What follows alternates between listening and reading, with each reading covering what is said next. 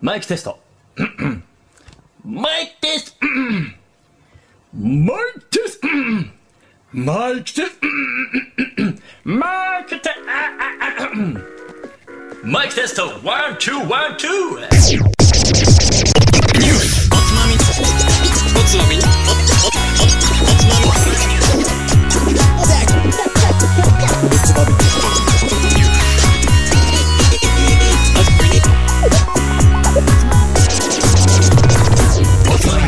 始まるよこんばんは今週のつまみニュースもおすすめの日本酒を紹介しつつどうでもいいニュースの中から酒のつまみになりそうな話題をピックアップしてゆるゆるだらだらと語り合う番組ですこの番組は僕たい平とカットと誠がお送りしますはい今回は「おつまみニュースシーズン2第3回目11月は第3週目の放送ですはいは第ーいや3週目来まってまいりまししたたはいあー今年ももう終わりがどんどん近づいてきてるねもうなんかね年のせいですよわかるよあのー外歩くと寒いからさうん白い人が出るともうなんか一気に年末だなって感じしそうちゃうだそうだねよね急激にねでもなんか東京は例年よりあったかいらしいねマジ言ってんのまあなんか昨日の夜寒かったけど、今日とかそう暖そうそうかかったし、ううんん。まだ謎な、うん、そうだね。うんまあ、うん、そうかもしんない。まあでもこんなもんなんじゃないのわかんないそうねだまあよよねくわかんないわかんじなゃいそう。てかね、この時期がね、一番ね、着るの悩むんだよ。確かにそうなんだよ俺もググっち失ゃっ敗すたるよねもんそう。そう東京ねうコートみたいなわかるわかるわかなんか恥ずかしいじゃんやっぱりあそそうのなんだよ自ね分だけねこれ暑すぎるんじゃないっていうのそうそう。しかもやっぱねなるほ、どねうんあの、茨城の特にあの、水戸の方から、東京って言うと結構な差があるからそうね。温度差がねうんやっぱ寒いからねそっちの感覚でコート着てきちゃったら東京の人まだ着てないとかさ、そそうだまね。マフラーまだい巻いてないとかってあきありえる話だから、もね。う俺も失敗してるからね、何回か。秋口とか、ちょっとさ、肌寒いからってこっちで思ってて、うんさあ東京行こうっつって、ちょっとね、うんあの、薄手のジャケットとか持ってくと誰一人着てなかったりするからね、そのジャケットがマジでゴミのように。 あるあるある。あるよねそういうのあるからね。うん。まあまあまあ、でも風も流行ってるから、その分なんかうんそう流行一って気るよに寒くなってるから。うん。だってちょっと太平も来てるでしょ。ちょっとね、この間の放送もね、ちょっと途中咳とかしちゃってたんだけど、お、うんうんうんうん。なんなんか声が。ガラガラしてます。そうそう、ね気をつけなきゃいけない時期ではありますよ。気をつけましょ気をつけまう。そしのょうニュー。スやりたいし。はい。はうい、んと言いながら、はい。今日も元気よくやっていきましょう。はい、よろしくお願いします。ということで、たい平さん、はい。おすすめの日本酒、え知りたい知りたいよろしくお願いしますはい。お任せくだ さい。はい。えー、今回持ってきたのは、うん。福井県、白学船。お福井のお酒はい。で、純米吟醸の荒走り、新酒だね。いいねはい。うん。っていうのを持ってきましたよ、もう。おい。まあ、知らないかな。お酒の銘柄としては。もう一回ちゃんと言って。白学船って言って、白学う線。ん、白いっていう字と、うんうんえー山岳の岳ほう。に千人の千だね。なんか、その字面見るだけでなんか今日の話の流れが読める気がするわ。完全に山が入ってくるし。めちゃめちゃね、ダイレクトに山っぽい名前だから ね、ちょっとね、うん出し惜しみしてたんだけど、うん。実はずっとやりたかったんだよね。あ、そうなんだ。はい。へえ、いいまあね。ちょっと頃合いもいいし、新種が出出ましたっていうことでね。そっかそっか、そうだよね。うん。行はい、紹介します。きましょカットは消えてるね。あ、いるいる大丈夫う。よ。いるいるいる今、。お酒のラベルは出てるかな。ポン。はい。はい、出しますよ。はい。まあちょっと難しい字なんだけど、難しくはないか。簡単な字だけ白ど。学線。いや、そう、漢字を聞けば、うん、わかるんだけど、はまあい。どんなのかなと思って。はい。まあ、乾杯しましょうか。はい。じゃあちょっと継がせていただきますが、このお酒ね、荒走りっていうタイプなので、うん。ちょっと折りが絡んでるんですよ。はいはいはいはいはい。というわけでね、ポン、開けるとポンってなっちゃうから、ちょっと今、折りを、あれしてます。あれしてる。あれしてます。絡めて、ゆっ絡めてんのね。くり、ゆっくり開けますよ。ああ、そうだね。そう、ガシャガシャやっちゃいけないからね。前に、タカの時でもやったかな。夏だけで。うん。微発泡酒。はいはいはい。ちょっと気をついけいて。ううおー、いいね。なんか、息がいい感じだね。そうだね。はい。色がね、すごい、まあ、折りが絡むから白くなるんだけどね。そうだね。うん。まさにこの白惑星の白っていう字がうん、見事に象徴されたようなタイプのお酒に仕上がってるね、おー、そうだね。まさにそうなんだろうね。はい。それでは、乾杯しましょう。はい。まあ、特に今回は乾杯する対象がないんですけど。 うん。はい。白惑いいんじ星ゃにない乾いいんじゃ杯。ない酒を飲むときはいつでもめでてもそうださね。チンチンということで、乾杯。乾杯。はい。そうだよね。新酒の時期だもんね。はい。どうですか大平さん、その飲み口は。うん。うん。えー、っとですね。やっぱり新酒のフレッシュ感はうん。もちろんあるそうだよんね。だが、うんうんすごくね、パンチがある。おお味だね。おやおやパンチがあるっていう、結構そういうストレートな表現。うんパンチがある。そうだね。っていうのは、このお酒の目指してるお酒が、やっぱり食中酒だから、うん。飯に全然負けないタイプのああ、そっかそっか。力強さがぐっと押し寄せてくるんだがうん、シュッていなくなる。 き要はシュッていなくなるの。ヒットアンドアウェイだね。おやらしい戦法使ってくるヒね。ットアンドアウェイ型だね。でもそのヒットが結構強めの、ああ、しっかり入れてくるんだ。しっかり入れてくる。ストレートに入れてくる感じ。おで、いなくなるみたいな。いや、なんかね、俺のイメージ、折が、あ、でもそっか、折が絡んでるお酒ってそうか、そんなイメージ、あ、そうだな。一概には言えないか。なんか、勝手な印象、なんかちょっとトロってしたイメージでいたんだけど。そうだと思ってると意外とそうでもないお酒の方が逆に多いんじゃないかなって俺そ思っって。か、そってか。そうだよよねく。洗ってても、割かし味は、あれなんかそんないつも通りかもみたいなお酒が結構多いと思う。うーん。うん。そっか。ね。いいじゃないですか。はい。いや、いいよ、新酒。もうなんかほんと新酒の時期だからさ、太平とかさ、お店飲みに行くとさ、新酒出ましたけど、もうこの銘柄飲みましたかみたいな会話とかもあるんだよね。そうそうそうよくやってる。なんか最近そういう会話になりそうだね。なんでかも最近だともう本当に新種が何あるかをまず聞くから、そうだよね。お店行くとね、やっぱそういうのやると、うんあ、こ今これ入ってますよって言って、まだ出始めだから本当に数種類しか出てないの、新種も。そうだよね。でも、いいよね。そうやって、そう。毎週毎週飲んでいって、こう、いろんな新酒をどんどこんう、出てきたのどを、出てきた分飲んでくって、いいそうだ飲ねみ方だと思うんだけど。だと面白いと思うよ。うん。だから、聞いてる皆さんもそんな感じでうん飲んでいただければいやなと。飲んでみるといいと思う、新種を選んで。うん。はい。そこじで、ゃあは、蔵のデータからやっていきましょうか。いつも通いり。、教えてください。はい。えー、酒造名が安本酒造です。安本酒造。うん。で、創業が、えー、あ、ごめん、これ、俺、わかんない。これなん だ待ってこれなんだわかんないんだ、そこがね。寛永、寛永だね。寛永6年。あ、なるほど。その読み方がわかんないってことか。そう。寛永6年。えっ、ー、と、1853年です。 1853年うん。ペリーが来航した年じゃないか。おおそこか。あたしが来た年だろ、それ。そうだ。オペリーもいた。それよ、その年に。トルコです。あ、そうなんだ。はい。うんあまあ、古いね。あ、古いね、ほんとね。血が長い。うん。えー福井県福井市安原町っていう場所に、まあ、ある蔵ですね。うんうんでもまあ、この蔵の場所なんだけど、まあ、オフィシャル読んでいくと、うん。うん。まあ結構その戦国時代みたいな部分をちょっとプッシュしてて、うん。で、その戦国時代に、うんえー朝倉吉影港っていう、朝倉家のお膝元だったんだね。ほう。うん。この場所はね。うんうん。でまあ、朝倉家って、ちょっと我々東の人間にはあんまり、なんか、うん。そうだね。馴染みないなと思って調馴べてみ染るとみがない か。な。まあ、ち逆に、馴染みのある武将って言われてもあんま、パッと あんまいないけまど、あいそうあいつに親近感湧くわみたいなとこないんだけそど。やっぱりこの福井とかって京京都が近いじゃないはいはいはいはいはい。だからこういう、なんていうの、戦国時代とかそういう武将の歴史とかってわりかし、構馴染み深いのかなと思ってるんだけど、勝手に。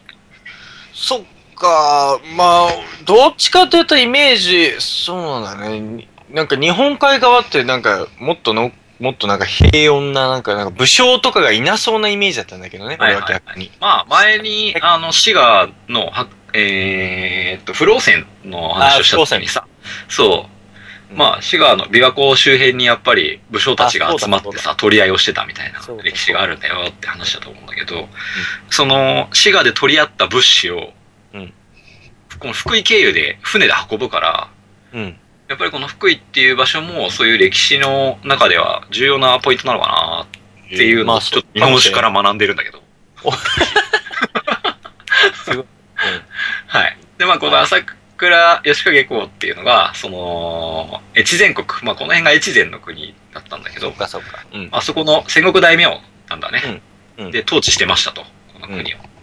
うんで、まあ、足利氏がこう将軍になったぐらいの時期に、うん。その、将軍が一回、なんだろう、暗殺とかされるんだけど、うん。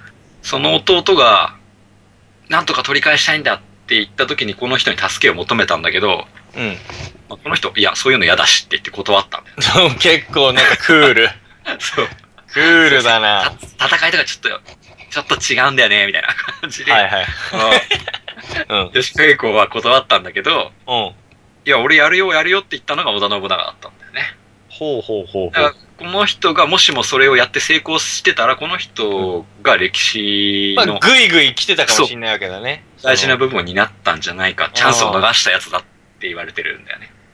まあ、そうね。そうかもしんないね。うんっていう、っていう、まあ、この朝倉家うんが、この地に、すごい、なんだろう、まあ、集落的なもの、まあ、城下だよ ね。城の町を作って、その人のお膝元に蔵があるっていうデータがあります。で、この吉影公の住んでた館の奥にうん、一条滝っていう滝があって、おう。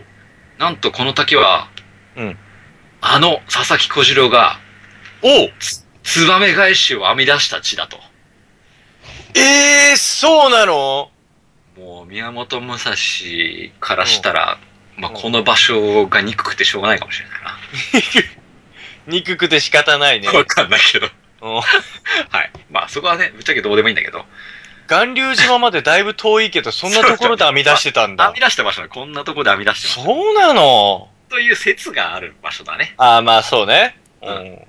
すごいはいすごい。うんで、まあこの戦国時代に酒造りしてたわけじゃなくて、農業とかやっぱり林業やってたんだよね。このうん。安本酒造。そうだね。当時一回は通るんじゃないそういうのって。そうだね。うんだからまあ、ちょっと正直酒造りを始めてからうん。何年っつうのはちょっとよくわからないんだけど、うん。今の当主が46代目なんですよ。うわ、すっすごいよね。。本当にすごい、もう。すごいよ、代々。す代々、ご代々。いよ、40って。うん。うん。ね。うんまあ、そういう蔵です。で、仕込み水は、うんえっと、この蔵元の地下水を引いてるんだけど、これがまあ、白山っていう山の水、水脈の伏流水だと。はい。いいね。をまあ、地下200メーターから組み上げて使ってますよっていうお水があります。はいはいはい。で、特にこの蔵がやる特徴的な製法、仕込みとして、うん昔ながらの一つ一つ、袋を、酒袋にもろみを詰めてから、まあ、うん船で絞る船絞り、おう船絞りまた出てきたね、その。そう、はイいコールまあ袋絞りっうん。ていうのが、まあ、すげえ手間がかかるんだけど、うん一個一個全部やります。全量船絞りだねってやつだね。ほうほうほうほう。で、まあ、これによって、その食べながら飲む。うんもしくは飲みながら食べられる日本酒を目指しますと。いいオフィシャルで言ってます。おー、いいね。で、まあ、生産、国高がまあ500石ぐらいと少量。そうだね、少量だね。うん。で、この白学船っていう銘柄自体は、県外向けの銘柄になってて、うん。福井では全然有名じゃない。えっ、と、その県内では。で、県内では国府市っていう、まうあん別なお酒が流通してるんだよね。それさ、たまに聞くじゃん。うん。そのよくやる国内と、あ、国内じゃない、県内と県外でさ、よくやるよくやる。うんそれ、俺よくわかんないんだけど、なんか意図があんのかあーっていうは日な本そ酒れってやっぱり昔ながらの作り方をずっとしてて、うん。その街でやっぱり、その場所でうん。消費されるのが普通だった時代を通ってるじゃないうんうんうん。で、その時代の銘柄と、今、我々みたいな若い人間が飲む味って明らかに変わってるじゃん。はい。だから、今風の味に合わせようって言って、その元々あった歴史の長いお酒の方の作りとか味を変えちゃうと、うん。その県内で今までこれを飲んでた人たちそっかが、そっか。なくなっちゃったよってなるわけだよね。そうかそうか、そうだよね。あの味が好きだったのにとか、そうそうあのとか酒が好きだったのにっていうのが、よく神社とかにも納めるじゃない、日本酒って。そうだね。うんうんそういう時に、いきなりちょっとなん か、これが最新のお酒ですとか言って、横文字みたいなお酒持ってってもびっくりされちゃうじゃない。まあ確かにそうか。うん、いや、キラキラ並べるとかでね。そうそうそう、でもキラキラネーム持ってったらちょっと違うやんって話だね。なるほど。だからまあそもそもだから仕込みが違うものだってことそうだね。な名も違えば。うん。仕込みまあもだちょっとし、違う。やっぱり今風の味を作っても県内ではあんまり売れないんだよね。なんかそういう傾向がちょっとおつまみニュース聞いててもあるから、消費者がね、まあそこはどんどん今後変えていかなきゃいけないんだけど、まあまあまあ、でもやっぱ売れるっていう、そう、そのこをニまーずズ大事にして、欲しがるっていうそのニーズも捉えて、まあそうそうそう生産してるんだろうけど、そこはバランスをね、いろいろ取ってるんだろうけど。あちゃんとした飲み手がいるところに出荷するように、今風の味を作ったら、そう県か。外向けに出すっていう。それと別はいはいに県内向けのお酒もやってますって話だね。なるほどね。でまあ、県内では国府市っていう名前で、一応う、ん。この安本酒造自体は成り立ってますと。うん。はい。で、まあ、はいそれが蔵のデータ。で、今の話になるんだけど、うん。えっ、と、安本酒造の今の当主、うん安本武さんだと思うんだけど、はい。この人が今、蔵元当主やってますと。うん。社長兼酒造りの責任者だね。おうほうほう。で、この白学船っていうメーカーなんだけど、この今の、このたけしさんが作ったブランドで、 出たうん。うだから新しいんだよね、結構。ん。新しいよね、ほんとね。で、まあ、白学船っていうお酒の名前のうん。由来なんだけど、そうだね。その新しいお酒に。だってなんかさ、新しいお酒って言ったらいろんな名前が考えられる中、そうだねなんかそれでもなんかちょっと古風なうん感じじゃん。何の意味合いがあるのか気になるな。はい。というのが、蔵から見える白山っていう山がありますと。はい。その資料を取ります、まず。うん。で、自分の名前、たけしのたけが山岳の岳なんだよね。ほううん。だから自分の名前からも一文字、額を。ああなるほどで、その山で、うん自分が仙人になったつもりで作った酒っていうことで、仙人の仙を取りましたと。おやおやなんかね、みんな仙人目指すよね。千人目指すね。 なんだろうな。仙人だよね、やっぱね。清められてるな、なんうか。ん。っていうのを合わせて白学仙っていう名前なんだけど、うんうんまあこれが1998年から 16BY、14BY から一応出てるのかなこの銘柄は。うんうんで、最初初めて作った時にうん、ちょっとイメージ通りにならなかったみたいで、ああ、酒なが。んかちげえなと。うん。これじゃねえんだということで、ちょっと勉強しようってことで、あのー、黒龍、同じ福井のお銘お、柄黒龍。の当時さんを捕まえてきて、ほう。 2年間指導を受けたんだよね。あ、そうなんだ。だって、当時かうん、当時からもうそれは、あの、蔵として代表を務めてたんじゃないのその前ってそうこそうそうとなの。一応蔵の代表にはなってる状態なんだけど、ななりながらも、やっぱりそこそうやはっぱも。作ってみて、あーなんか自分のイメージと違うっていう。そうのへ別にまあ国府市はあるから、えうんうん、まあそそうれかそうかはそうか。それはいつも通り作ってるんだけどん、新しく自分が作りたいブランそドっかそっかに味をつけるときに、うんそのイメージを求めて、黒龍の当時さんから勉強をさせてもらって、うん。で、16秒ぐらいから独り立ちしてるんだよね。で今はこれ独り立ちの白学生なんだけど、まあそうかそうか。だからまあ、だいだいたい10年ちょいちょいぐらいうん。うんうん。のブラそンドのだね。、そうか。白学船が出てからね。そうだね。うんはい。っていうのがなんでこう、白学船っていうブランドをやり始めたんですかっていう話だと、うん。そのこの人が、たけしさんが、時代の変化についていけるような経営戦略、計画をやらなきゃ生き残れないと。うん。すぐやらなきゃダメだって言って、うん自分の新しい時代に合わせたブランドを作り始めたのがスタートだったんだよね。はいはいはい。うんいい、いいあ、いいよ。そう。でも、その、よく言う、ね、当時集団制度を使うと、結局、その当時集団の味になっちゃうから、うん。うんやっぱり自分でやんなきゃいけない。その蔵の味を作りたいければ。そうだよね、やっぱりでね。、まあ、なんか、自分でね、そう、やり始めたっていうのなんが。か似たようなものみたいなの作っちゃったらね、あんま意味ないから。そうだね。ちょっと近しくなっちゃうっていうのが嫌だったのね。別に俺はそれはいいと思うんだけどね。うんうんうん。うん。で、まあ、その、専務曰く、このやす、たけしさん曰く、うん理想の味っていうのが、そのさっき言ってた食中止になる酒っていうのと、うんと透明感のある酒っていうのを目指してるんだよね。おー、ほうほうほうほう。はい。でまあ、この透明感のある酒っていうのは、そのさっき言ったアウェイのキレの良さだと、なんとなく言うん。ってるんだけど、すごいはいはい綺麗なタイプの酒質にこの酒も確かになってると。そうだね。そ、そこで言えばその表現が成り立ってるわけだ。うん。はい。まあ、そういうお酒ですと。檻は絡んで少し白身がかかっても味の透明感はありますよと。そうだ ね。そうだねって力強く言っちゃった、今。 はい。で、まあ、その折が絡んでるっつう話をちょっとしていこうかなと思ってて、こうんうんうんの荒走りっていうものだよね。荒走り。荒はい走りとは何でしょうって話を。まあ、去年、去年のこの時期、シーズン1のこの時期にもやっぱよく聞いた荒走り。そうそうそうそう。あっていうのはもう一回ちゃんとやっとこうかなってことあで。はい。えーっと、この荒走りうんって、まあ、たまにお酒の名前についてるからこれなんすかって話なんだけど、そうだね。あれ、お酒が、まず、お酒を絞りをするときうんに、うんあのーなんだろう、段階があると。うんうんうん。絞るのにもね。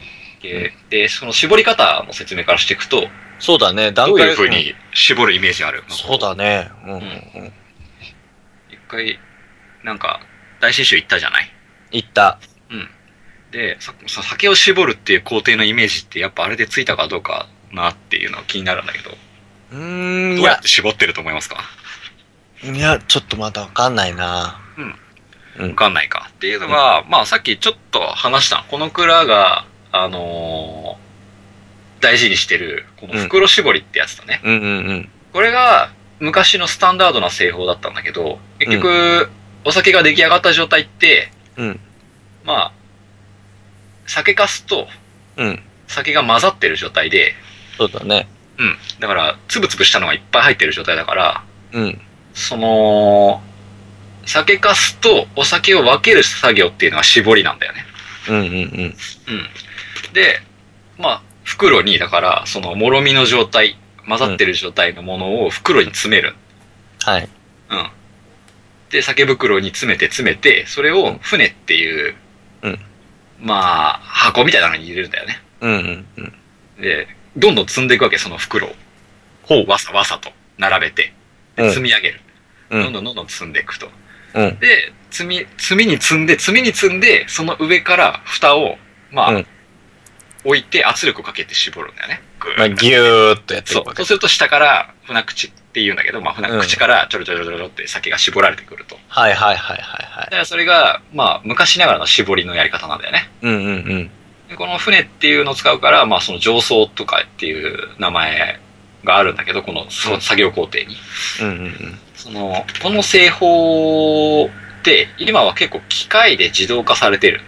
っていう話は結構おつまみニュースの中でも出たよね。そう。うんうんうん。まあ、だから、この手作業でやってる蔵っていうのは少ないから、うんまあ大変なんだよねって話と、で、この荒走りっていうのがその中で何かっていう話なんだけど、うん。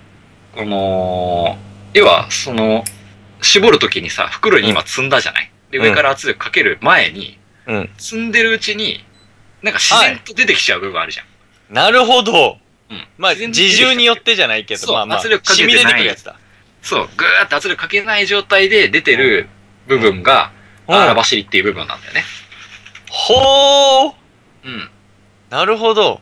そう。自然と、自然とこう出てきたやつみたいな。そうそう。だからまさにその、さっき、ことが言った自重ってことだね。うん加圧してない、圧をかけてない状態で自重で出てくる、その部分を、うん荒走りっていう名前。なるほど。うん。うん。で、ここの次に、じゃあ絞り始めますって、よし、圧力かけようかって言って、最初、弱くかけていくんだけど、じわーっとかけてくる、ね。そうそう、じわーっとかけていった時に出てくるのが中取りと。荒走りが抜けて、あそこが中取りか。。出てくると。はい。で、まあ最後に、うんもう、オラオラオラって言って、うんちょっと圧力高めにして最後絞り切る部分いがある。けーってやつそう、えっけ、その部分を攻めっていうんだよね。攻めか。ううん。まあこういう段階があるんだよね、絞りの中で。はいはいはいはで、その、絞り方によって、この荒走りとか中取りとかっていうのが生まれてくると。うんうん。なんだけど、まあ、まさに、その、今の話だと、この昔ながらの製法でやってないと、そういうことになかなかなんないから、い。そうだよね。例えばさ、なんか機械のプレス機とかだったらさ、そうそうそうそうも一定の圧力でグーそうってそうやってそうっそうちゃそうっていう、うなんになっか、ちゃうので、そうだ荒よね。走りって言えるっていう銘柄は、昔ながらの製法を未だにちゃんとやってますよと、丁寧にやってますよってことの証明でもある。そっか。うん。イコールその船絞りをしてますっていうようなそうだね。こと。だか、ら、まあ、蔵によっては、その、流通させる安いお酒は機械でやるけど、うん。その、ちょっといいやつ、純銀とか大銀醸だけは船でやりますよ、みたいな蔵もあるんだよね。まあそれが丁寧な酒造りにつながるからってことだね。そうだね。うでん、やっぱり、こう、船絞りってやっぱ昔ながら丁寧ですごいんですよって話をしちゃうと、うんどうしてもそのカウンターというか、機械絞りは良くないんじゃないかみたいな話におお。なりがちかなと思うんだよね。うんうんなんだけど、その、うん控え絞りっていうのは、うんあの、タンクから直接ホースで、うん。うん。機械に、その袋に詰めてさ、っていう工程とかをやらずに、うん。あの、直接絞りに出せるから、うん。空気と接する時間が短いじゃないなるほど。その部分で酸化しないし、品質は良くなるんだよね。うんなるほどね。だからね。そうだよね。またで時間はかかっちゃうからね、その、うん船絞りでやる方が。そうそうそうそうそう。わだっちゃかわっらちゃわっちゃわっちゃその綺麗さっていう部分を、この、船絞りに求めるんではなく、その、蔵の、なんていうの、仕事というか、うんどんだけその、わざわざ機械を入れずに丁寧にやるのかっていう、その、心意気の部分を飲むためのお酒だと思ってるんだよ ね。あらばしりとか、この中取りとかっていう部分って。そっか、そうだね。なので全然機械絞りが全く悪いわけじゃなくて、普通に、むしろいいのかもしれないし、ある意味、そうだな。それを知った上で荒走り飲むべきだな。そうだね。だ から、この、多分その、自こうやってやらないと、おそらく食中酒的なその酸を出せないとか、まあそういう話にもなるのかもしれない。それはちょっとわからないんだけど。っうんうん。ていう作りの話がおーしたかった。いいね、いいね。うん前、荒走り。りの話聞いた時はもっと雑だったからな。そう、雑だったから ね。いや、そういうことね。今回はね、ちゃんとストーリー仕立てにしていきまいいした。ね、いいね。はいうん、わかりやすかった、すごい。うん。なんで新酒が出てくるんで、今後どんどん。だからこの荒走りっていうのを見かけたら、ぜひ飲んでみてほしいね。荒走りの新酒だとかっていうのは。言ってみたらさそれってさ、えっ、とその荒走り中取りまあ普通の攻めの部分、うん。全部がさ新種として出てくるわけじゃん、そうだね。だから例えばその白学船の、の、えー、荒走り新新種の荒走り。荒走りの新種みたいな感じかな。っでしょででそうだ今ね度中取りの新種みたいなのもある わけていうのももちろん、まあこの蔵が出すかどうかの話だけど、おーなるほ全ど部出すと限らない。あそうなんだで言うとこれ全部船で絞ってるから、正直普通に、まあちょっとわかんないな、それは。うんうんうん。だから全部出すとは限らないよ。なんかあでもまあ取れるのはそういうのは取れるわけだねうん。だから商品としてどういう付加価値をつけるかの話だから、その部分は。なるほど。そうか。それは向こうの戦略次そう第か。そうそうそうそう。うんうんうんううん。面白いな。はい。えーっと、そうだね。だまあ、だから、新種だから別に荒走りってわけではなくて、そのそう荒だね走りっていう工程を踏めば、別に新種じゃなくても荒走りなんだけど、うん。なんで新種で荒走りを飲んでほしいかっていうと、今言ったみたいに、その、今出来たてなわけだよね。絞りたての状態。うん。で、お酒を出す時っていうのは、その、作った人が、こう、今、い今飲んだら一番うまいっていうタイミングで出すんで、うんその、さらにその今飲んだら一番うまい酒の中の自重で最初に出てきた一番フレッシュな部分だと思うんだよね。そうだね。うん。もう、キングオブフレッシュだね、もう。そうそう、キングオブフフレッシュの中のフレッシュになるから、ぜひ、その新酒であらばしだったらぜひ飲んでほしいなっていうのが、まあ、大変おすすめです。 はい。いいね。はないる。ほど。うんじゃあ、白さんの話でもしようか。出たそうだよね。そうなるよね。絶対来ると思ったよ。うん。って言っても、まあまあ、その、この山も、うんもう、つまみニュースのヘビーリスナーだったら、もうそんなに言うことは僕はもうないっすよ。 まあ、石槌の時に、すごいうん話したと思うんだけど、うんうんこの白山っていう山は、うんえーっと、日本三名山でありながらうん、日本の三大霊山、うん。信仰対象山なんだよね。はい。うん。そりゃ千人も生まれますな。そう。富士山 と白山と立山っていうのが、霊山としてはその日本の中で一番すげえ三つの山うんうんなんだよね。で、富山と石川、福井、岐阜の4県にまたがってる山で、この山地が。うん標高は2700メーター。うん。うん。まあ、これぶっちゃけそんなに高くないのかなって思ってるんだけど。いや、まあまあ、2000メーター級の山だから、登ろうと思ったらそれなりじゃないの。そうだね。まあだから高さっていうよりもこの山っていうやっぱ美しいと。うんうんうんうんで、やっぱりその昔にこう船とかでさ、日本海とかを通ってるとこの山が見えて、ああ、そうか。そう、なんかすげえな、あの山、なんていう山なら白山だってよ、みたいな感じで、どんどん伝わってったってはいいうはいはい。綺麗山なで。山としてね。うん。で、まあ、その、霊山だから信仰の対象、登って、この山を登ることでなんかいいことあるよ、みたいな。うん。それが修行として捉えられてたっていう山で。うん。で、この山からやっぱり流れ出る水が、この4軒うん。に行き渡って、うん。この米どころでありつつ、酒どころでもある、この4そう軒だね。にうん多大な影響を与えてる山なんだよね。そうだね。昔からこうそういう、この山自体がその神様として崇められてる山ですね。素晴らしいね。もう、もうその存在しているだけで人々が、ああ、素晴らしいって言ってうん、崇拝されて神として崇められる山もあれば、もうどっかんどっかん噴火しまくって、そう、鳥海山だね。こいつ、 もう収めるためには神の値をあが与えないと収まりつかねえっつって神に崇められる山もあれば、いろいろだね。そうだね。この山に関しては結構静かな山じゃないかな。そうだよね。なんかさ、日本の山を擬人化してキャラクター化したら面白いんじゃねえか。そうだ、カンコレみたいなやつ。そうそうそう、なんか、いろんな山いる面じゃん白。いと思うね。それあはね面白い、なんか。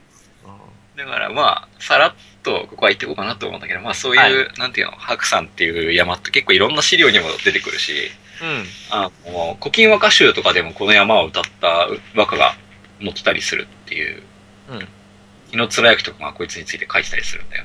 うん。うん。だからまあ、今、今も昔も、やっぱりそういう対象になるんだろうなって。そうだね。うん。うん。うんいや、昔の人ってほんとよく山を見てたんだなと思うよ。そうだよね。よく眺めてたんだね。だね、ほんとはいで、まあその、このね、安本武さんもうん。同じように山を眺めて、そうだよな。し、酒の名前は白学生だっていう、なんかいいなって思うよね。で、そこでの自分がこう、千人になって、なった気持ちで作るっていう。ねちょっとね、もう入り込んだ発言だもんね、はもそうですね。まあそういう、そういう山の名前を一文字冠したお酒ですよ、というのがお酒の説明です。う。はーい。ありがとうございます。まあ、いいもしね。まあ、また福井も美味しいものいっぱいあるしね。ほら、ちょうどさ、この前話したけどさ、うん、そうそう。あの、メキシ福コ井でにしょ、そうそうそう、福井にこの前俺が家族旅行行った時に、食って、なんだこれ美味しいなと思って、食った、それがその魚を、なんだっけあれ、ぬかあ、ぬか漬けしたやつってそうだね。ぬか漬けかな。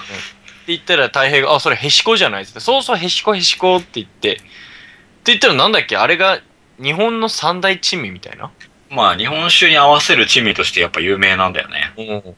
え、しこといえば日本酒でしょ、みたいな。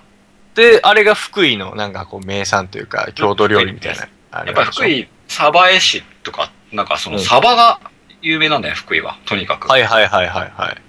福井の先輩とかいるんだけど、もう鯖とか見たくもないって言ってるもんね。もう食いすぎちゃって。そうそうそうそう。ええそれそうぐらいやっなぱんりだ。鯖が有名でね。うんうん。だからそれをやっぱり長期保存するために、そうだね。いやー、あのへしこマジで美味しかった。すごいしょっぱいんだよね。しょっぱいんだけどね。あれをね、ちびちび生きながら日本酒をそ飲むっうていのそう、はあれちびちび生きながらもう最高だった、あれ。そうだね。そこにやっぱり負けない白惑星は。負けないだろうねって思って、なんてのあそう、るそう思ったの。うんなんか、そこをねガツガツもう、もうへしこがインファイト仕掛けても、そうだね、そうだ。白学戦は、ヒットアンダーウェイでこう、う、うまく試合運びする感じ。罰つけようだね。おーおいい戦いになると思うそうわ。だね。口の中でバッチバチだよ、もう。それ、いいな、それ。新幹線もね、通ったし、通ったのかな。まあ、行きでやももすくなっう向たこうまでね、うん、伸びるから、伸びて、北ね北陸新幹線のやつで、で吉永さゆりがいいこと言ってたから、そうそうそう。あれ石川の話だったからなんだったどっちかだったけど、うそうそうそう。ん。ね。そう、海の恵みは、おい、美味しい海の恵みは、山からの美味しい恵みのおかげでした、みたいな、はい。そんな発言があったかそうら、だね。吉永さゆりよくわかってらっしゃる。ると。そう。さすがですと。さゆりさん、みたいな。さゆりさんと白さん、白さんもさすがですと。たくさんもさす がです。そういう話かな。やっぱあっち、やっぱ魚美味しいし、ほんとそうね、だねなんか山が綺麗な感じがするね、向こうは。うん行ってみてほんとそれ思った。若狭湾とかっていうのは結構有名な。若さはね。うんんそうだよ、いいよね。お魚が取れますよと。いいね。 で、そんこな話こで取れたお魚をやっぱり京都に運んで、京都の料理ってすげえなって言われてたわけだから、ああ、むしそろうむしろすぎげえのこっちだしって話だね。そうだよね。うんうんうん。確かはい。に。いいね。日本海っ。ていうお酒の説明でした。はい、あのありがとうございました。希望があればうん、ツバメ返しについても語れるけど大丈夫。ちょっと俺そこ食いつきたいな。気になるところではあるが、 まあね。ツバメ返しでかっこいいよね。まあ俺で、まあ、俺でき 中る二的だよ。しね。つまみもしできるし。うん。佐々木小次郎ってさ、とにかく情報がないんだよね。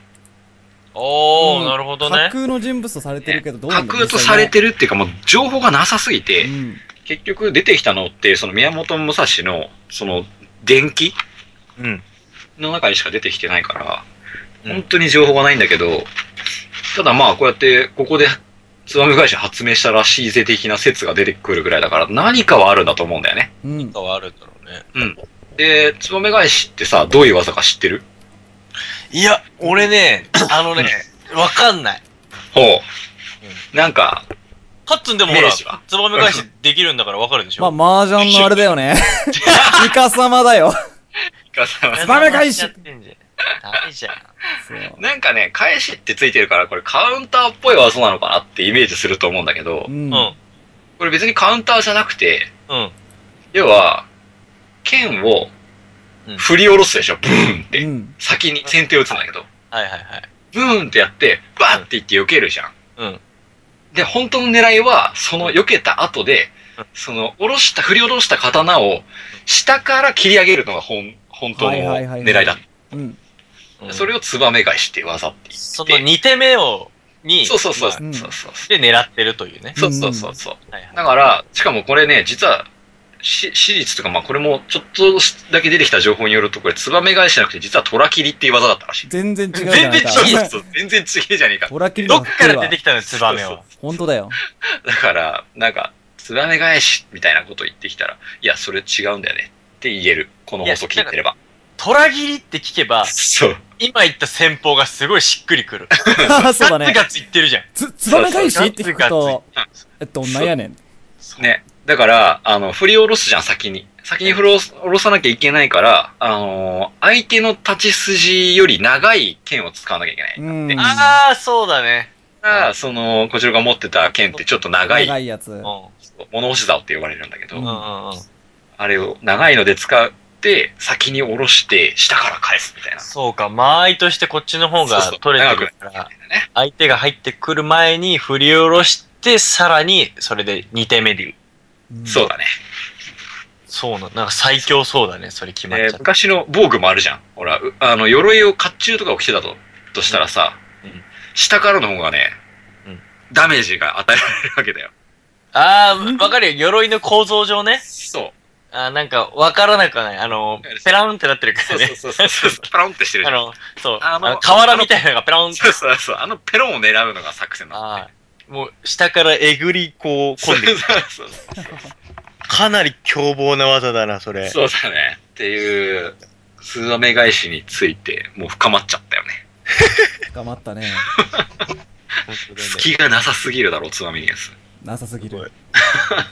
危ない危ない。その知識を入れといてよかったな。ツバメ返しでも切り崩せないよ。そうだね。あーすごい適当なこと言ったけど。ということ で。そんなところで、はいあ じゃあニュースのコーナー行きましょうか行。ってみましょはい。え、1個目のニュース。下着見たくて真夏の速攻で5時間覗き見。28歳男。生まれ変わったら道になりたい。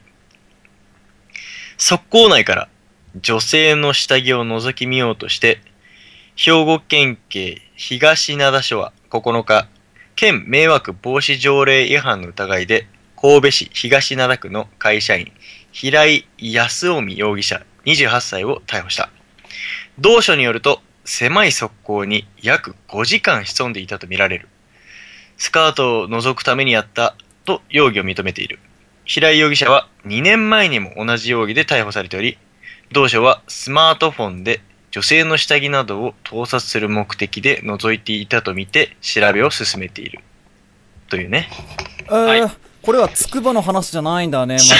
ま たこういう話だと茨城よね。違うわついつい俺も、そう俺もしかしてつくばじゃねえかと疑ったわ。違うわなっちゃうよね。いねえわ。散々まあ変いそうだけどね、うん確かに。はい。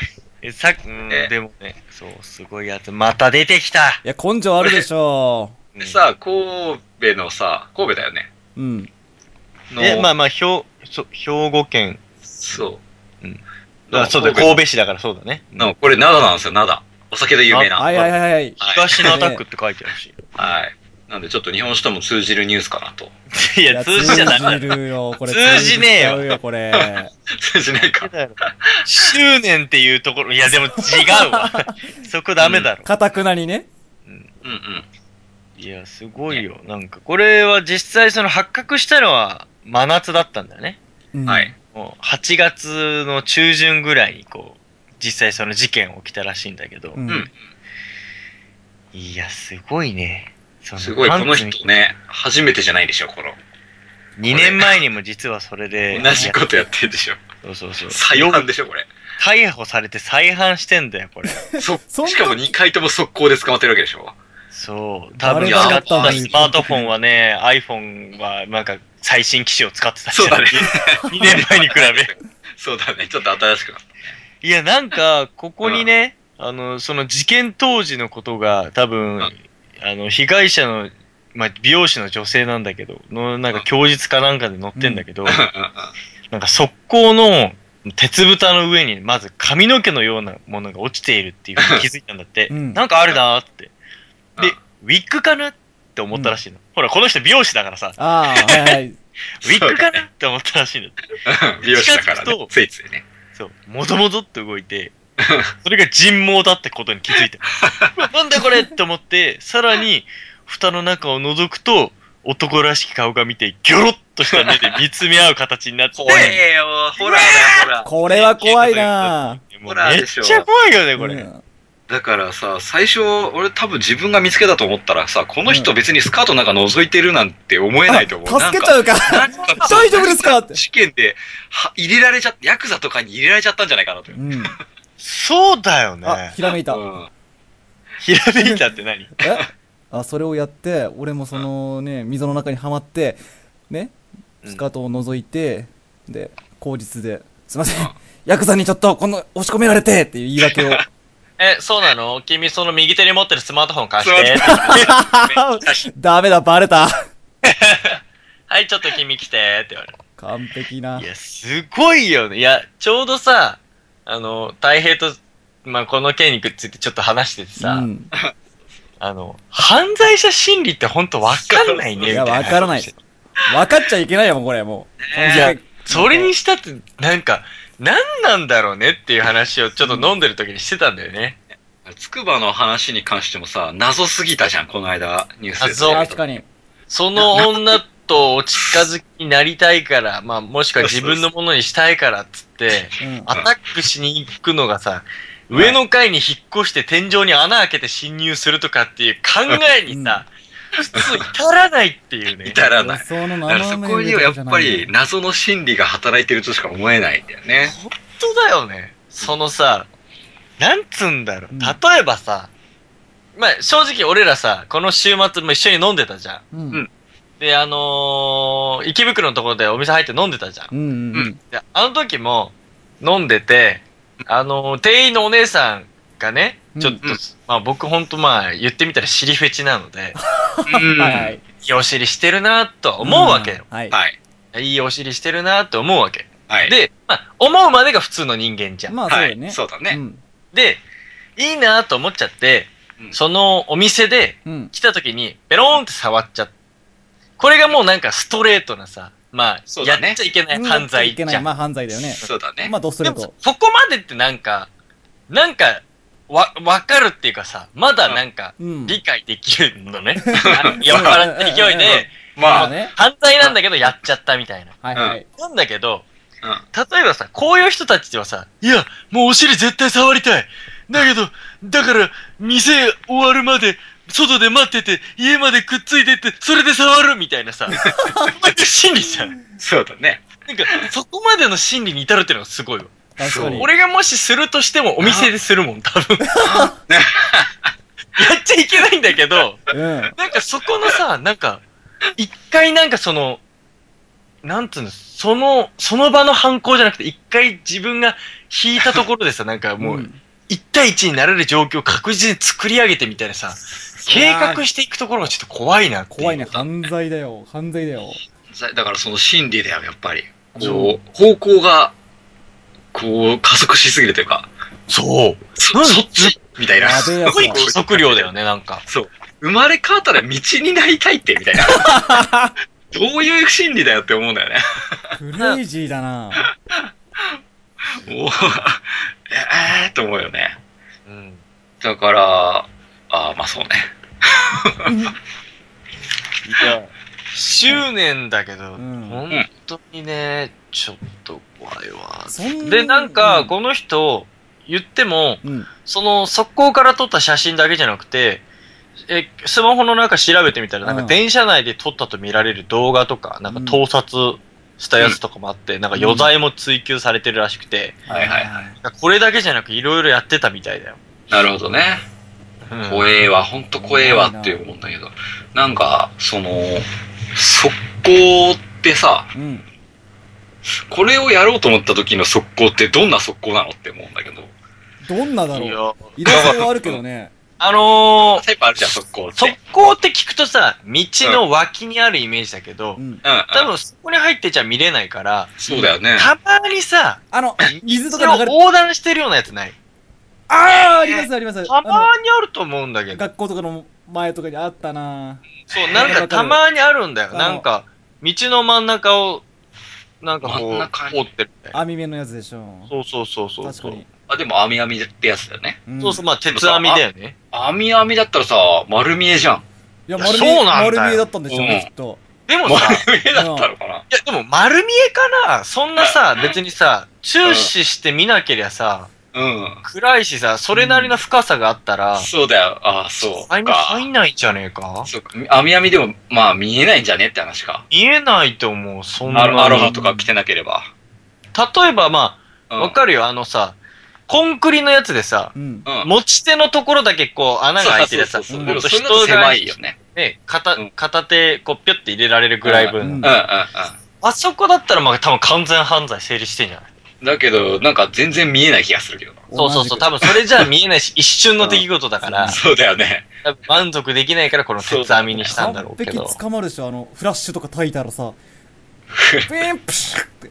なんか光ったぞでもさ、こう、フラッシュとか、つうか、その写真に収めようと思ったら結構決定的なタイミングを狙わなきゃいけないようね。ん。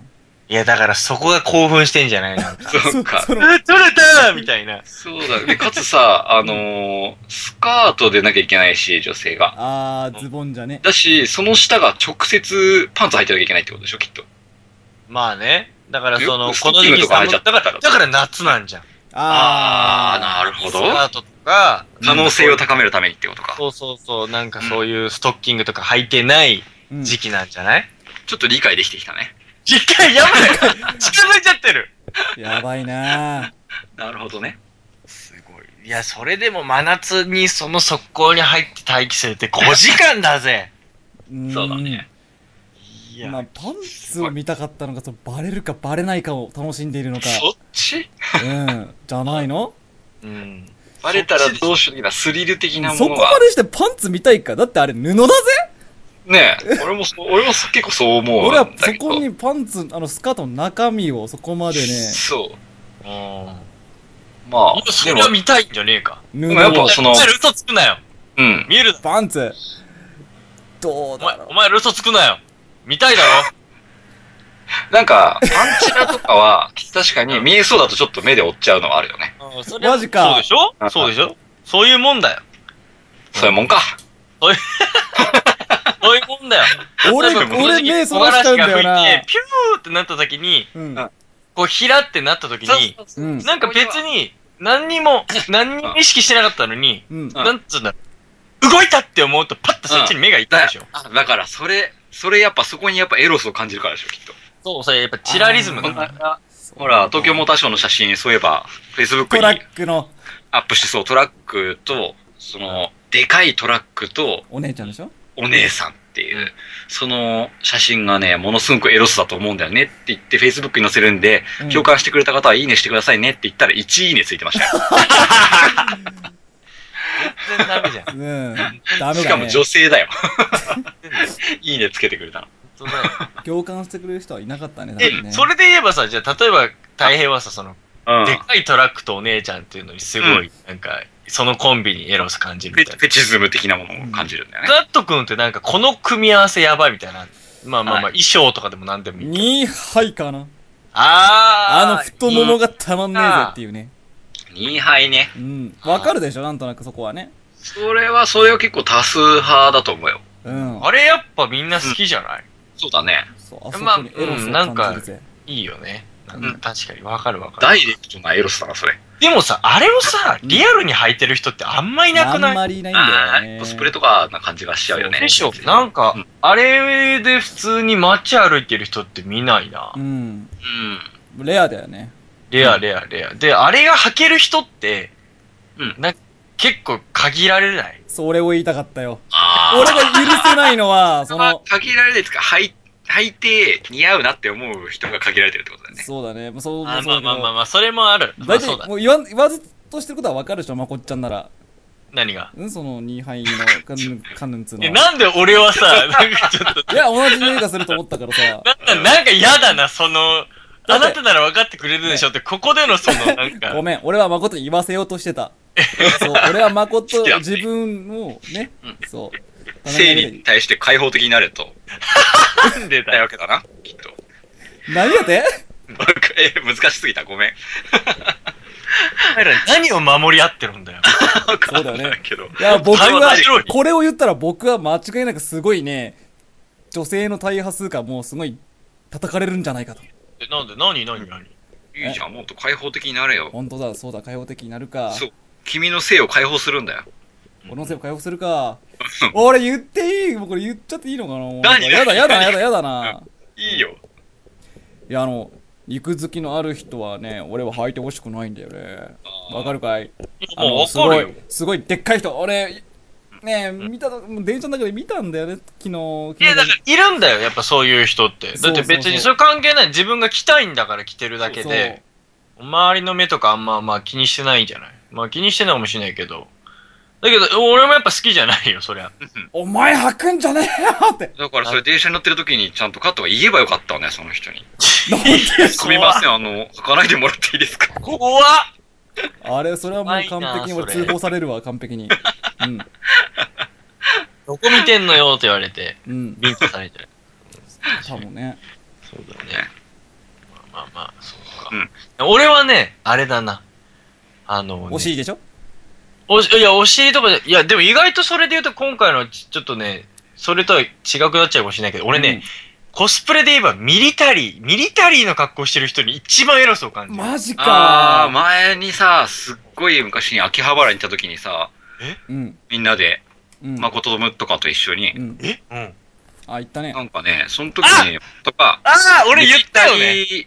ミリタリーの人がやってるメイド喫茶に行きたいって言って行った思い出がある。行ったえのっとね、いけなかったんだあれでも結局なんか入れなかったんだよね。うん入れなかった、入れなかった。じゃうあ、んなんか、その、ミリタリー雑誌にうん出てる女の子がうん。いて、その子がなんか現役、モデルプラスなんかメイドカフェで働いてますみたいな子がいて、うん。その子はその雑誌の中では、そのミリタリーの格好してんの。うん。おうだから、結局そのメイド喫茶に行ったらその格好してないんだけど、うんまあまあ、そその、やっぱね、そのね、ミリタリーの格好してる女の子が俺一番なんかエロさ 感じる。なんだろうね、それ。なんなんだろ迷うね。彩が好きってことえ迷彩柄が好きみたいな。いや、迷彩柄っていうか、やっぱギャップだよね。ギャップそのなんか。か可愛いのに。た、例えば、うん。下は、うん。なんかこう、ミリタリーのなんかズボン、なんかその、ああ、あるよね。ちょっとゆに、ったまりあめのコンバットブーツみたいなの履いて、うんはいはいはいはい。でも上は上はなんかこう、すごい水着みた薄いいタンクトップとかさ、あまあ、ビキニトッあプとあかー、よでもいいんくあだけるどあ、るああ、る。なるほどね。よみたいくなアメリカの映画とかに出てくる、ちょっと活躍する系のそヒロインみた いな。う、そう、あの、ララみたいな感じ、あの、うんトゥームレーダーの。あ、ジェリーあーだ、いやいジョやいリー。やうん。いやあんな感じ。なんなんだなるよ。ほど強い女性が好きなのかなわかんないけどあ。ーそうだね。別に顔が強そうじゃなくていいわけ。だからアうんンジェリーナ・ジョリーみたいな、ほんとガツガツじゃなくていいんだけど、うんい顔が強そうってどういうことだや、だからなんつうのあの、欧米のさ、本当私もう戦いますみたいな、モゾメスみたいな人がミリタリーの格好してたら、それただの海軍じゃん。そそうだね。れただの軍の人だから、そうじゃないと。うん。そうだね。俺はなんかこう、いミやリでもそれがタリーの本コ物だスと思うプレ側の女子みたいな。なるほどね。いやそこのギャップだよね。顔、はい顔はどちらかっていうと別におとなしう いんん。だけど、格好がなんか戦いますみあ、たもういな。実はもう、みたいな。なるほどね。わってかいるうところが俺一番なんかグッとくる。エロスなんだね、そこが。うん、なんか、なるほどね。戦場と一番こうかけ離れたところにあるじゃん、なんか。なんつうのあそれがなんかマッチしてるのがすごいんだよね。とか、アンマッチな感じがいいいいってことねあ、そうそうそう、そう逆になるそほうそどうそう、そうだね。だってなるほトどラックと女の人もそうじゃん、なんか。あそうそう、うん一緒だなと思ったよ。結構、系統は。あ。んそうそうそう。ギャップとかに関して燃えるみたいな話だね。そうまそあ、うそう。ほんとフェチの話だな、それはな。そうだうね。ん。っていうフェチの話がこうやってね、うん俺ら男3人が集まって、ああだこうだ話せるから発散できてて変な犯罪にならないわけ。なるほほど、健全ですよ、おつまみニュースは。そう。やっぱね、こういうのをね、酒を飲みながら話すっていうバカ話ができるっていうのはね、結構俺大事だと思う。なるほど。これね。でさほんと、昨日さ、飲んでたうちの一人がさ、言ってたじゃん。そうそなんですのよ、つくばでなんでそのう、ん。異常な性犯罪絡みみたいなのが多いのかって言った時おうに、風俗がないんじゃないみたいな話になったの覚えてるほほほその町に風俗設備がないんじゃないかっていう話でで、ね。なるほど確かにね、つくばってね、飲み屋街みたいのはあるんだけどね、うん風俗ってないんだよね。そううん。ないんですか土浦まで行かないとないと思う。ああ。で、なんか、それで言えば今言った話にちょっと繋がるんだけど、うん発散できてないんじゃないか。そうだよ。っていう話になって昨日すごい盛り上がったんだよね。盛り上がったんですよ。盛り上がっちゃったそうかだ風俗がないからそれだみんな風俗行かなきゃダメだよとか言って。いやまあ そこまでは言わないかもしんないけど、でも、本当にさ、なんつうんだろう、素人に対してさ、もう事件になるようなことする前に、なんかこう、ガス抜きをするっていうことって、そううだん。ね。なんかうま、うまく、それでバランスを取る、自分を調整するって、まあ、うんある意味大人のすることなんじゃないという。そうだねまあ、うん例えばそれが一つ風俗に行くってことなのかもしれないし、うんそうじゃなくてまあ男同士こうやってね、下世話の話をするっていうのも一つだと思うんだけど、うんはいそれはね、結構俺もね、納得したよ、なんか昨日の話で。はいああ、発散するとこなかったんだろうな、この人たちは、みたいな。はいはいはういん。思った。やっぱ性のコミュニケーションってことだね。そうそうそうそう そう。なんか、変に真面目なんじゃないある意味。これをやっぱやらないときっとなんか悶々として謎の速攻に入っちゃえみたいな話に なる。俺らもこういう話ができなかったら、もしかしたら速攻に入ってたかもしれない。そうだよ、可能性はあ3るよ人のうち誰かが速攻に入ってたかもしれない。で、ああそうだーじゃあ俺速攻に入ろうと思って、じゃあここ狙い目いいなーって鉄枠開けたら先にカットが入ってた。俺、俺もこかこは俺の場所だつって。おかを当たれ。隣にって隣に引きなめて。 最悪だよ、お前って。でも、その速攻の、えっ、と、縦に人が歩いてくるとしたら、うんだから、カットが舐め回して、次に並んじゃうと、カットが舐め回して見た後の人を見なきゃいけないわけじゃん。 すっげえ嫌だわ、なんかそなんかれ。嫌だね。うん。視線だけだろ下側に回りたい、できればね。なるほど、下側ね。流れで言えば上流側です。上流の方に行きたい。綺麗なところ で。川の流れで例えるなら何。見たら汚れるみたいなやつやめてくれないかななんかやる目じゃん触。れたら汚れるみたいな。なんか友達から借りた AV みたいな。あ、いや、確かにそれは嫌だわ。汚れてるわ走る。 なよ。しかもなんか最初まで巻き戻ってなかったみたいな。ああ、このシーンがお気に入りなんだなと。そうそうそう。嫌だわ、それ。なんかやだわ、みたいな。それさ、VHS の話だそろ。れビデオの話全部やね。若かりしの頃の思い出言うなよ、お前。古い話。バカだろ超ウケんだけど、その話。これね、笑える人少ないと思うわ。そうか。 VHS 知ってこれる笑える人少俺わないかわ。んないかな、この感じ。で、今の若い男の子わかんないんだぞ、あ今あ、ねそうだね。DVD だからね。チャプターとかねえんだよ、VHS。今ね。本当だよ。巻き戻しっていうのがあるんだ よ。そう。 大変なんだぞ、あれそ。うだよ。バカだね、本当に。ウ最後まで見たやつ戻すときとかね。うん。ケるわ。あの、早いやつじゃなくて、ちょっとゆゆっくりでもいいから、もう一回ちょっと見返すもんね、こう。 10分スローモゆー でっ。くりめの一時巻き停止、戻一し時停止っあ、ここもみたいな感じの。て。いいし、もう、いいシーンになってきたら、ね、上書きでドラえもんとか。ここ、いいぞ、いいぞ、いいぞ、いいぞドラえもんみたいな。感なん謝でと上か。書きしてんそうだよ。。なんさか誰だよ浮気したのとか言って。さちか、上書きしやがったなーっつって。そう。バカじゃないよ。これ VHS あるあるでしょ。ああ、そうだねほ。んとバカすぎるわ。でもあるもうあれだよ VHS でもうあのねやっぱ思い出としてないかなの何がいかがわしいそのブねビデオテープを持っててタイトルに「ドラえもん」って書いてあるあ、ある よねあの、張り替えをしてるパターンだよね。そうそうそうそある、ある、なんかね、でも、わかるじゃん、あの、VHS のさ、カセットわかるううんあれの、えーっと、表にした時のうんタイトルじゃない側あるじゃん。うんあそこが、うん色が違うんだよ、エロいのは。そうなのえうん。よく。よく。そえよくー、ちょっしうん知らねとなんかね、変、変なグレーなの、その後ろの部分が、エロいビデオは。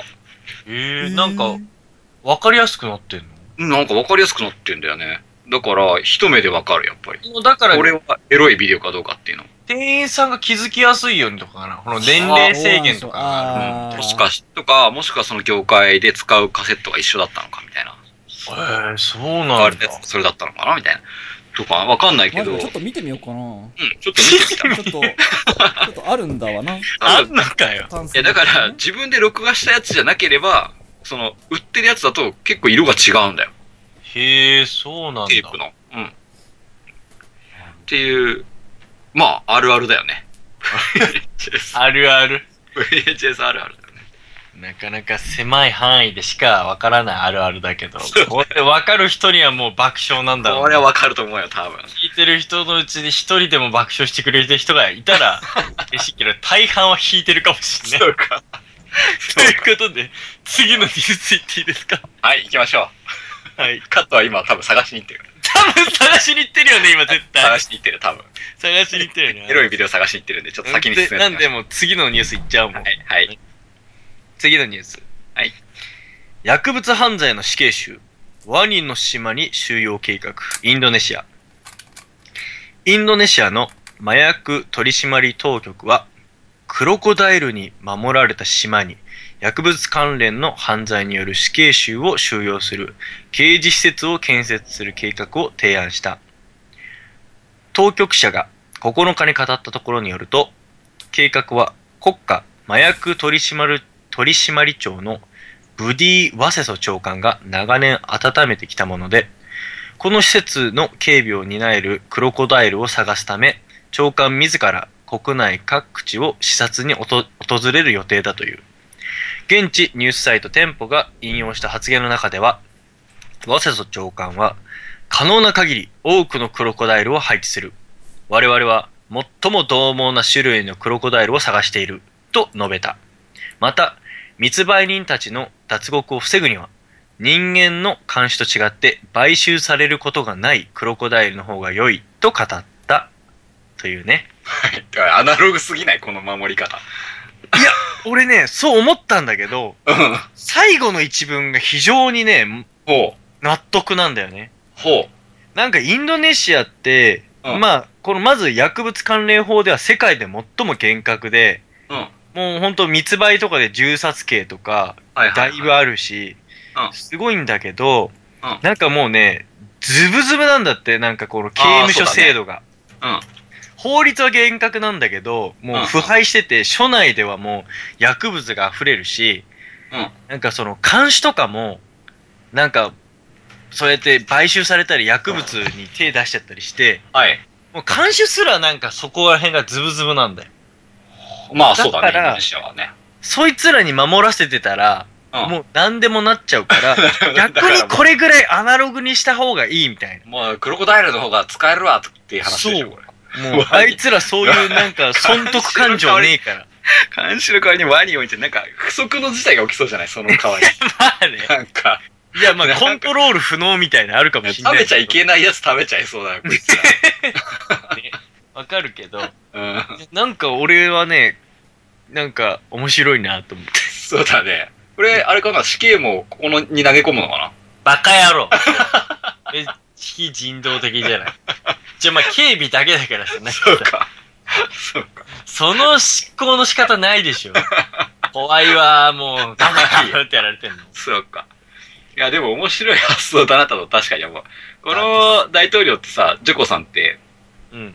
あの、今のインドネシアの大統領。うんこの人、すごい庶民派なんだよね。もともと貧乏なお家の出なんだよ、確か。ほうほうほう。で、すごい人気で、人気の大統領なんだよね。うんうんうん。だからこの人なんかもう当選した庶時民の俺味す方げみえたいに、なってるのかな。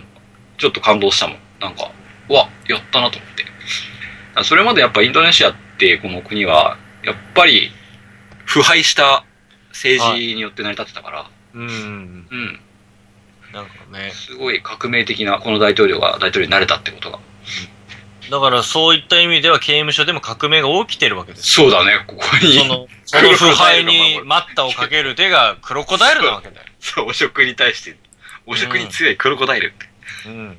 なんかだってさ、例えば高い塀に囲まれてさ、うん。塔からスナイパーが見てるのやつでも、見てるとかいうやつでもさ、うん。なんとかここをこうやって行ったら、もうプリズンブレイクできると。うん思うかもしれないけど、うんさすがにさ、全面さ、こう、なんつうの、ほ、堀があってさ、はいはいはい。水が結構深くてさ、クロコダイルがいたらさ、もう隙なんてないじゃん。さすがにその、なんていうの、ライオンとかだったらダッシュで逃げれそうだけど、うん。水の中でしかもワニとか逃げれなくないって思う。そうだね。なんかすっごい、すんごい早いイメージある。すんごいなんかもうすごそうじゃん、もちょっうなとんか。我々もちょっとゲームでワニとかに苦しめられたりす る。いやしてるからあれあいつ強いめじっゃんちゃ。早いもんね。強早いでししょ、水の中。ょ。うん。強い早いしもん。ねやっぱだね。すごいいつかカットいつまであいつ AV 探してんのいや、あいつ俺ももやっと、やっいと、たやっと。見つけた、うんどうだっ見たつけた。あのー、裏側茶色だったなほほらでしょ茶色でしうん。グそうレそーとうでそれ色違うんだようん、本当だった。んマジでで、いつ報告しようかちょっとずっと構えてそうたけどそう、。クロコダイルの次に話ついにちゃなっったちかゃらっね。たから。オッケー、それ分かったから、オッケー。ありがとう。はい、行こはい、ありが18と歳未満の時にそれ手にしてたら、カット君この収容所送りだよ。う。やめとう。けそうだね。収容所送るよ、ワニのでともこ俺は脱ろ。獄するぞ、絶で対にも、。ワニが守ってくれてるわけだからう、ん。まあ、フレンドでしょ、入る側からすると。何何どういうことワニが守ってくれてるわけじゃん。何守ってくれてるってどういうことなん かこれ、ワニ守ってくれてるわけじゃないの。守るわけじゃない し。逆にそその島の、出るところに、出られないようにでし ょ要するに、そう脱そう獄できないように、ああ、そっかワ。ニが入ってきたでしょそっちを守ってんのか。うん。でも、出ないようにだよ。脱獄いや防守ってくれ止てで。ない。ちょっと待って、何を守ってると思ってたの、ワニで。いやさ、なんか、ほら、なんか悪いことをしてさ、なんか口封じで、さらになんか上の組織が殺しに来るところから、うんこう、あき生きてれば、ちょっと深読み予しすぎた想の斜め上だっ確かに 怖た。い言わわれてみればね、言われてみればそうだなって思った。 あいつが予定、余計なことを吐書くかな前いにように。そうそうそう。ヒットマンを送ってやっちまえ消みたいなのをワニが守るの。そうそうそうそう。ワニヒーローじゃん。深読みしすぎだわ、本 当にだ。から、入る側からしたら、こう、フレンドなのかなと思っ。違どんだけ先回りしててる違んだうよ。ね、これね。確かに、ちょっと深読みしすぎた。行きはよいよい帰りは怖いみたいじゃないそうだよね。。そういう話だよね。逃げらんないよね。そうそうそうそう。国の方守ってるのよ、前には。そうそうそう犯。罪者そう守ってるわそうけじそゃうない。そう。犯罪者が出られないようにね。 そうだね。お前、それがなんでお前、長官がそんなさ、 そんなこと言うんだよ。おかしいだろ。 てかさ、これ、くまあそう、クルコダイどっか行っちゃうでしょ、これ、勝手に。いや、フェンス貼ってあるんじゃないさすがえに。だから、それは、そうそうそう。なんか、そんなさ、ええうん。そうそんなその辺の道端にクロコダイル置いとくわけない だろ。あいついなくなっちゃったよな。んでバカなんだよ。そこ、無能すぎ だわ。バカなやつばっかりなんだよ。ジョンがいなくなったよっつって。いやジョンって名前つけてるけども、名名前つけて。前つけてるけども、そんなことはないでしょ。そうそいつ逃げれるぐらいだったら脱獄もできる。本当だよね。そこもズブズブでしょうよ。ブズブか。じゃないよ。本やっぱ当ださ、なそこはやっぱり最低限フェンスとかね、なんとか、うんなんか掘ワニが出ったられないりよとうかにして、ワニが出てこれないようにするでしょううよ。ん。やっぱ飢えた状態にしとくのかなそれで言えば。餌とかちょっと制限して。いや、やっぱそうやあ、そーうじじゃゃん。ないかな。うんちょっと腹ペコな状態にしとかないハとングリーな状態をうん。そうキープしないといけないのかな。そうそうそう。それもワニにとってはちょっと切ない話だよね。もう全然逆に、そしたらあれじゃん。脱獄なんて、う。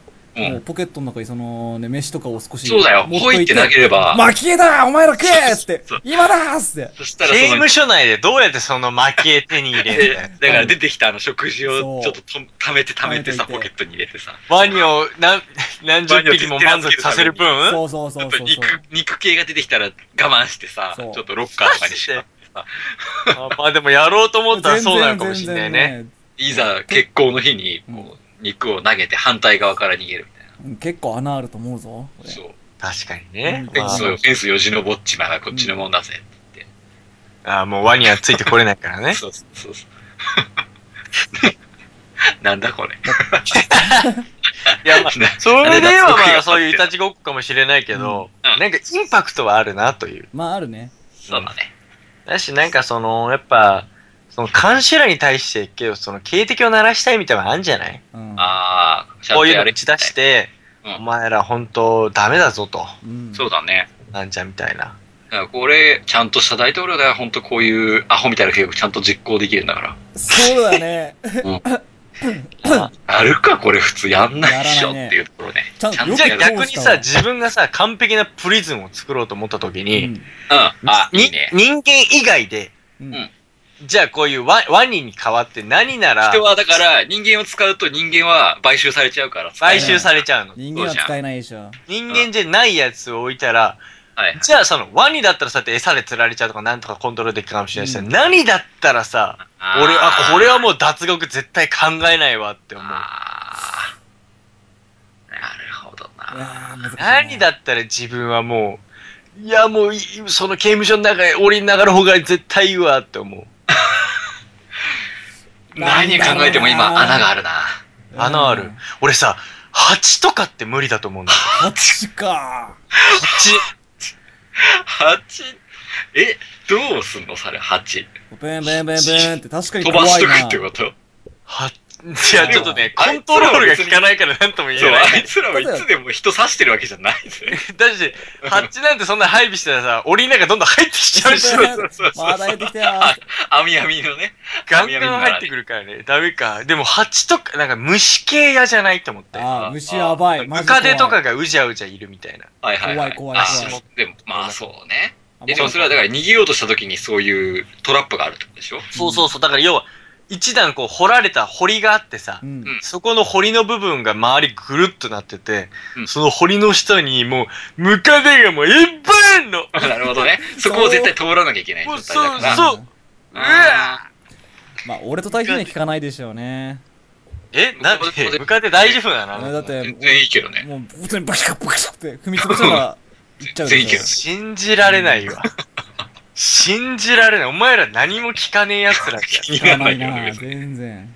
他でそうね。俺、虫系だったら諦めるやついいんじゃねえかな。誠だけだね、諦めんのは。嘘ねうんやっぱピラニア、あ、まあ、ピラニアもそう。なんなら非常食用意しててくれてありがとうって思うけどね。赤でなんで食べようよとっししてるゃー世紀末野郎だな、お前。完全に敵に、敵に塩を送ってるよ、完全に。塩じゃねえや、ムカデだよ、そ れ。風邪間違ってるよ、絶対おかしいだよ。うん全然ダメだね、逆に。やっぱダメだね。だから、逃げようと思えば多分、ちょっとね、穴がどうしてもあるから、うんここの方がいいよってやっぱしないといけないんじゃないか逆にもう出たくねえっ てな。。そう。だから、速攻監獄だよ。速攻感スカートの下見放題。スカート。えあ、そうえっいとうこ、とか。なんか、えっと、オフィスの地下が、刑務所みたいので、そのオフィスの床がガラスクリアで。グリーンガラス張いりや、だだからそしたら速攻も使えるし、再利用できるし、やっぱいいんじゃないかな。そうでもねえだろ。詰まるわ。刑ちょっとなんか悪さした時はちょっと水を流してさ、と。水攻めね。み水攻めいやそう水攻め。的的ななやつしかいねえな、本当に。もうアホだな、本当に。お前いでもやっぱ、もう、入ってれば常時、すごい、言う、や、で優もち遇ょっとされるみそたれいなは、わかるかもしんない。何でも揃うし、料理もうまいみたいな刑務所だったら逆に入りたいっていう人いっぱい出てくるんじゃないかな。うん、まじ。なんか、でもまあなんかさ、いろんなバランス崩れそうだね。なんか、外で生きるのより絶対、なんかそう、だ税金で飯食ってる方がいいみたいなんな。かやそれ、そう犯罪者考になえるるとなんか、社会主義国家って、結局、社会主義国家ってそれって監獄じゃ、一緒じゃないかって話になるのか。ね国家自体が檻の中なんだよ、みたいな。うん。な、 ね、なんか、 なんかさ、うん不思議なループにはまそうる。だね。えなんか、哲学的な話になっちゃううんワニぐらいがちょうどいいわ、なんか。な。 まあ、なんか一番いい選択な気がしてきちゃった。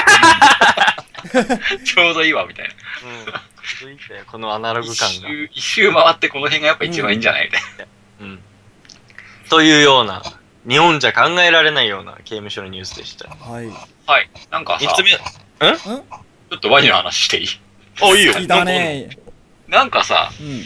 その、なんだっけかな。え稲葉の白ウサギっていう伝説知ってるああ、わかるよえ。。俺はわからない。あの、出雲あたりにある伝説で、そうそううん。そう。なんか、島にいたウサギが、うん。向こうの岸に渡りたいんだけど、うん。海が渡れないから、うん。そうちょっとワニを騙して、うん。ワニの上を渡るっていう伝説があるんだよね。ぴょんぴょんぴょんぴょんしていくんだよね。そう。で、その代わりちょっとワニに逆襲を食らって、うん。なんか大変なことになるみたいなあれ話。結構ひどいよね、あの、やられたやつはね。うん。ざっくりとね。ざっくりとそういう話なんだけどう、ん。なんか古代の日本にワニっていなかったと。うん。うん。だから、この伝説はおかしいっていう説があって、うん。うん。なワニなんか昔の話に出てくるはずないんだよって話なんだよ。うん。うん。で、この伝説ってどっから来てるかって言ったら、インドネシアに全く似たような話があるんだよね。へぇほぼ同じ。なそっちはまあ鹿なんだけど、ううん。うんうんうん。がワニを騙して、ワニを、まあ、ちょっと、トンチを効かせてう、んそういう渡り、島渡りをするみたいな話があって、それがインドネシアに伝わる伝説なんだけど、おそれが流れてきた話なんじゃないかと。なるほどうね。ん。まだあ、から、そうう、んうん。古代のそのインドネシアと日本って結構関係あったんじゃないのみたいな説があるんだよね。ええ、なるほどね。面白いね、それね。まあ、それかワニっていうか、まあ、すまあ、日本って考えたら、まあ、サメの上を渡ったのかなっていうぐらいかな。ああ、ーそう、不可だそねの。話が、そうう、んあるよね。負荷の上だって。うん。とか、まあ、ちょっといろいろ、これは諸説ある。そうそうそうそう。うん。あるっていう話あるけど。今手確か帳してるそのワニを騙したっていうのは、インドネシアに全く同じ伝説があるんだよね。にまあだから、ある意味あれだな、そのインドネシアの刑務所も、稲葉渡りで脱そう。獄してるやつが、だから、いや、こう刑務所でこのワニを使ったら、その伝説と一緒で、そのだま、うんワニを騙して上を渡ってっちゃうっていう話が出てくるんじゃないかと。伝説再びみたいそう。な。稲葉のそれが出てき脱たら、俺すごいちょっと感動するなっていう話がしたかっああ、ぜひ脱獄してほしいわ。た。うん。渡っていくときに多分、上踏むと、いていていてって言うワニワニパニックじゃねえか。よくわかってくれた。やってくれたなーいていていていてって。もう 怒ったぞそうそうそうそう そう。スピードアップ スピードアップしてる、そうそうそう。 スピードアップしてる。はい、そういう話でした。はい、そういう話です。三つ目のニュースいきます。えいはい。人間社会で生きたくないと19年、19年前死亡認定の男性。スペインで19年前に行方不明となり死亡認定された40代の男性がイタリアの森で一人で暮らしているのが見つかった。現地報道によると、ヒゲボーボーの男性をキノコ取りの二人組が発見。駆けつけた森林警備隊に男性は身分証を見せ、人間社会で行きたくない。見つかった以上、ここを出ていく。と語った。両親が現地入りしたが、男性はすでに姿を消していた。両親は息子を見つけるまで帰国しない。と話している。というね。 千人じゃねえかもう。千人っていうか、そうだね。そうだよ、カッツン。やべえよ。 1000人だよ。もうさ、悟りが開いちゃってるんじゃねえかもう。やばいキなノ。コ取った二人組とか、ちょっと後で呪い、呪われたんじゃないかなって思うよね。怖いねこの、山でさ、うん。ヒゲボーボーの人とかさ、そらしいやないわ。だそかのら山岳ひ信ひげ仰。ぼうぼうでも、うんちゃんとバックパックしょってて、あー登山の格好してたら、うん。おじゃあみたいな、じゃあ、じゃあみたいな、言うけど、多分この人ってそうじゃないと思ううのね。ん。うん。なんかそこに住んでるっていうか生きてるから、うん。そうだね。ボロボロの T シャツとかなんかすっごいラフな格好でさ、ああ。山の中いるわけじゃん。そうだね。めっちゃ怖かったと思だろうそうね。う。めっちゃ怖かったと思うわ。 だね。なんだこいつは。ううん。でも、俺らは手にキノコしか持ってないわけでしょ。ん。 そう。その瞬間。うん、やばいよね。やばい。どうしとなるのがキノコしかない。その出会った瞬間、自分の手元にキノコしかなかったら、どうするいや、もう食って自害かな。もう、なんで死ぬん だよ。キノコその、怖なんすでぎドッキて。ノコ持ってんだよ。怖すぎて。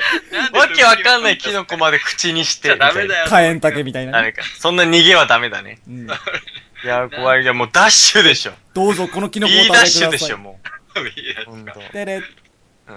危ない危そう ない。よく止めた、よく止めた。うん。いや、怖いし、でもさ、これ俺思ったのは、やっぱ行方、19年前に行方不明とかになったら死亡認定とかになるんだね。おーそりゃななてんかか、。そのヒゲボボでよくこの人かって分かったよね。あ、身分証明書があったんだよね。そう、身分証を見せたから、それを捨ててなかったんだよ、その印象人。はあったんだ。うん。あー、そっかそっか。本当だ。そう新日警備隊に身分証を見せたと。うんそしたら、お前死んどるやないかーいって話になったわけだね。うそうだね。うんあーんるほどいいな、で俺。警備隊としては、うんうーん、まあいいよってなったわけか。だってそう だよね、拘束してさ、なんか、ね、どうのこうのじゃなくて、身分証を提示したから、よし、お前そうだよね OK みたいな、ま多あ分に、日本だったら、いや、ちょっと署まで同行願いますみたいな感じになる。ようね。ん。おそらくこのね、なんだろう、イタリアの森だったから。これ、俺、また不思議なのですか、スペインで行方不明になって、イタリアで見つかってるからさ、すごいやっ。ぱこれヨーロはッパに国籍はどこの人なんだろうね。わからスなペイいン。なんじゃないのわかんなだいとしたらさ、う19年前ってさうん、身分証見せたって、なんか不法入国じゃねえかみたいなのあがーさ、確かにパスポート、ああ、そっあか。確実にそれでさ、捕まって捕もまおるよかしね。くしないかわもけ聞かれるよね、普通だったうら。ん。うん。で、ね、ワニの監獄に入れられるかもしれないわけじゃん。いや、なんでインドネシアまで行くのかわかんない けど、いや、わ、そうだよね。まあ、この人森で生きてるから多分ワニともうまくやっていける。そうだよ、むしろもワうニとよろしくやってるから食いね。 そうそういや多分食料がいっぱいあるって思うから。彼、彼なら脱獄できると思う、俺は。そうだ、多分できるよ。ワニを手なずけてね。だからまあ、ちょっと謎な部分はあるけど、うん、そこではちょっと拘束されずにそのままどっか行っちゃったんだろうねう。ん。ちゃったんだよ、また。また森に、森の人だね。森の人だよ。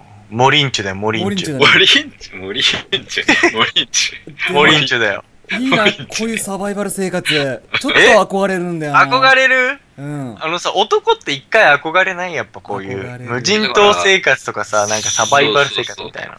やっぱみんな浜口とか好きだもんね、基う本ん男子は。やっぱあそこちょっとなんか感じるものあるよあね。るある。ねすげえ、なんかリスペクトした部分出てくるようね。ん。できないんだけどね、多分やっても。自分らがでしょうん。まあ、そうそうだうん。な。できないと思う。全然そうだよできない。うん俺、インターネットのない生活耐えらんないもん。俺も耐えらんないわ。そこかよ。そこかよ。アマゾン来ないとこには住めない。テーブル引けばいけるかな。いや、そのアマゾンじゃない方のアマゾンにそ住れめじゃよ。そんなアマゾンじゃね えよ。違う、アマゾン。そっちじゃねえよ。えー、なんでだよ。なんかさ、いたまにさ、あの、なんつうんだろう、そういう、あない正しい言い方はするけど、そのさ、なんかこう、電波のない生活をしてみようみたいな。なんとかオフ生活みたいなのをさ、昔はだって嫌でもさ、山の中とかで、ね、俺とか遊ばされてたのにさ、うんなんでわざわざ山の中を食べなきゃいけないなるほど、そうか、お前らからすると、もう山の生活はもう、もう、一回通チェってるからね、そこ。通り終わっちゃってんだ。サバイバルし通たっわ。てんだよ。なるほどもうね、十分やったもんね、カットやねっ。たやっ。そったか。野人村っていうもう野ね。人村お前らは作ったもんね作った。作一った回もう集落作って、その集落一回滅びてるからさ。滅びてお前らはもう山の民が、 山の民がもう一回山降りてきて降、りてきてる状態だから。で、近代の文明に触れて、そうそうそうそう。違うアマゾンを使いこなした生活してるわけですね。そうそうそう。いや、俺な使るうのほこどっちのアマゾンだし、みたいだな。からわざわざ帰る必要はないんだね。そうそうそう。ない、ね。降りてきてるから。うんう。ん。ピラニアも十分勝ったしさ、俺もね。ザリガニも食ったしねそうだ。な、お前。金魚餌にやってたんだも食んべたな食べ。た。そう。よく食べたやつあるよね。 そう、ザリガニ食った な。家宮を作って飛ぶ鶏をそうそう。打とうかどうか悩んでたよ。ような奴らだもんな。いや、鶏狩ろうとしてたもん、ほんと。ね、そっか。ブルーギルも解体してた。俺みたいなうん。やつからするとうん、逆に非現実なわけよ、それは。そう要は日常じゃないわけ。そうだな森とか持ってたもんね、普通にみんな持っね。てる。な、森。マジあの、マジでうん。いや、作持るんっだたよことないわ。作 るんだ よ使い方みんなわかんないみたいでびっくりするよね。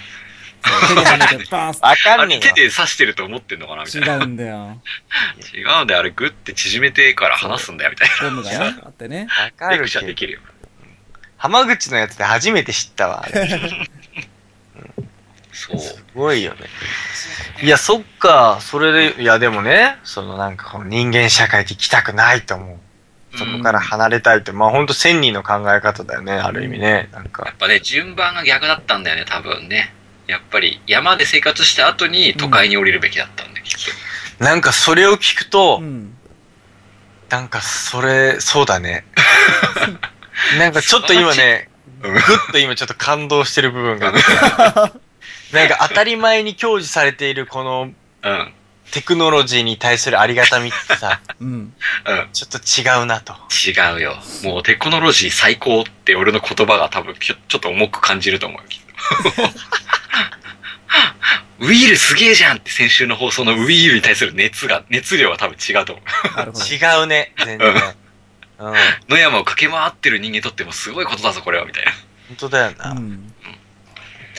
な。ねえ。なんだっけこれ何の話だっけ何の話だっけどっか行っちゃったけど。うん。はい。そうそうそう。まあでも山での生活ね。すごいと思わない ?19 年もや山の中で生きてんいだや、もんすごいと思う。あのさ、わかんない。なん家か、うん。わかんないけど、あのーまあ、思うんだ、俺すげえ。人間って、なん、なんか、あのーなんで、うん。動物ってさ、平気でさ、山の食べ物、なんか、自分で食べられるもの分かってるじゃん。はい。うん。あはいは食いはい、べはてい生。きるみたいな。あの動物って勝手にやってるじゃん。うん。俺らさ、何が食べられるか、何が食べられないのかなんて全然分かんなくねわからないね。山うん。でとさかにっ。きのキノコの話にしてもそうだね。そう。山菜ですら、うん、山菜ですらう。ん。なんでそれが食べられるって、なんか分かるんだろうなって思うんだよね。やっぱだから嗅覚とかさ、うん、だと思う。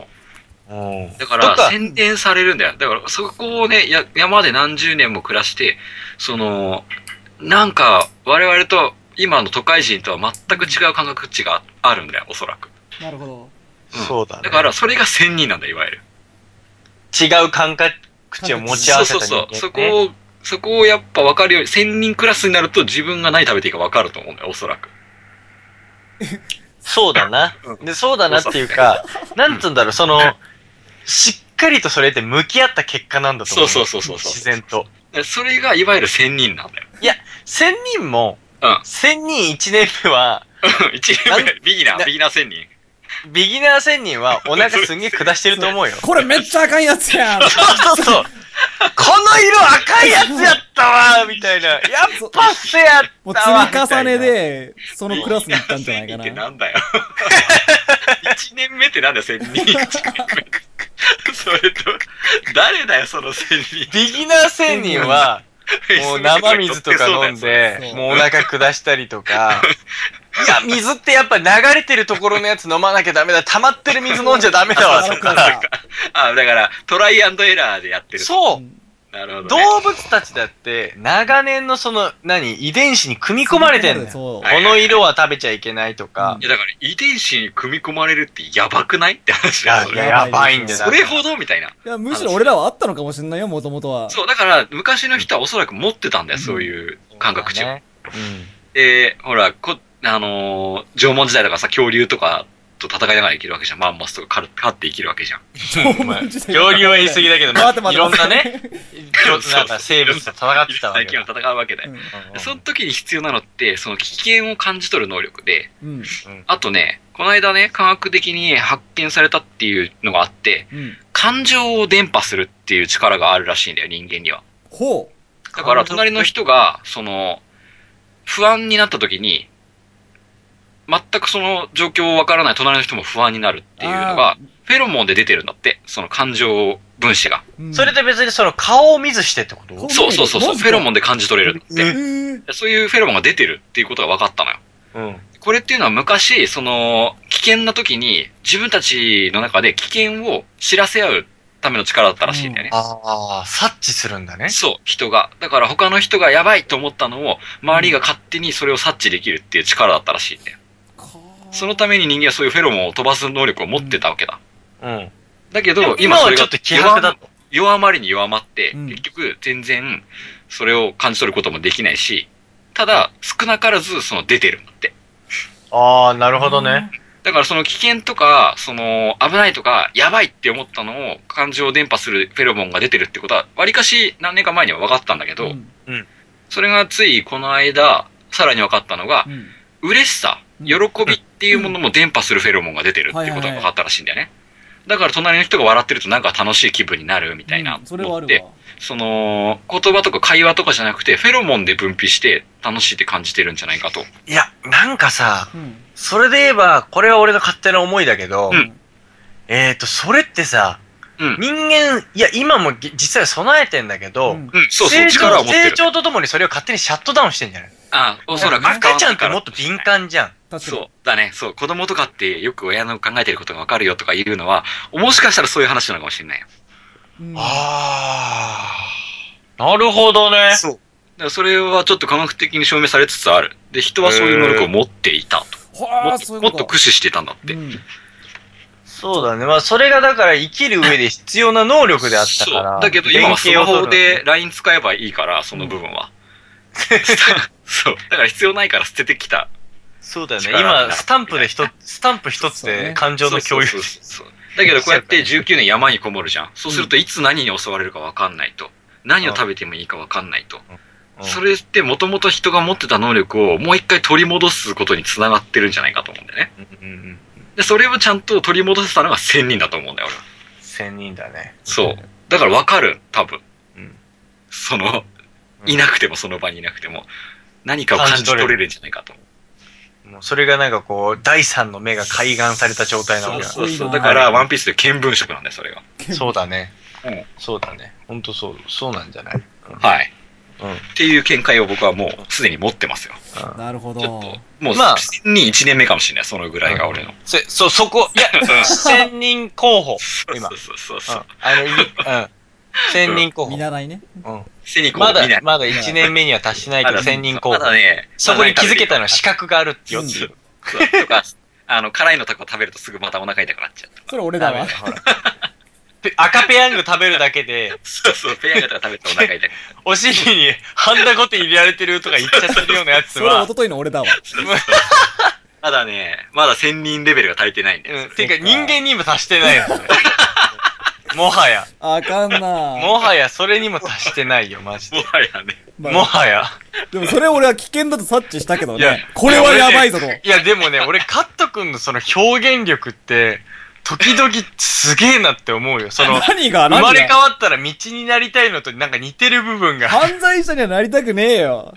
怖いじゃねえかも。辛いもん食べて、それがもうお尻がピリピリして、もうお尻痛いから、もう今どんな状況なのかって、いやもうお尻にハンドゴテ入れられてるよって。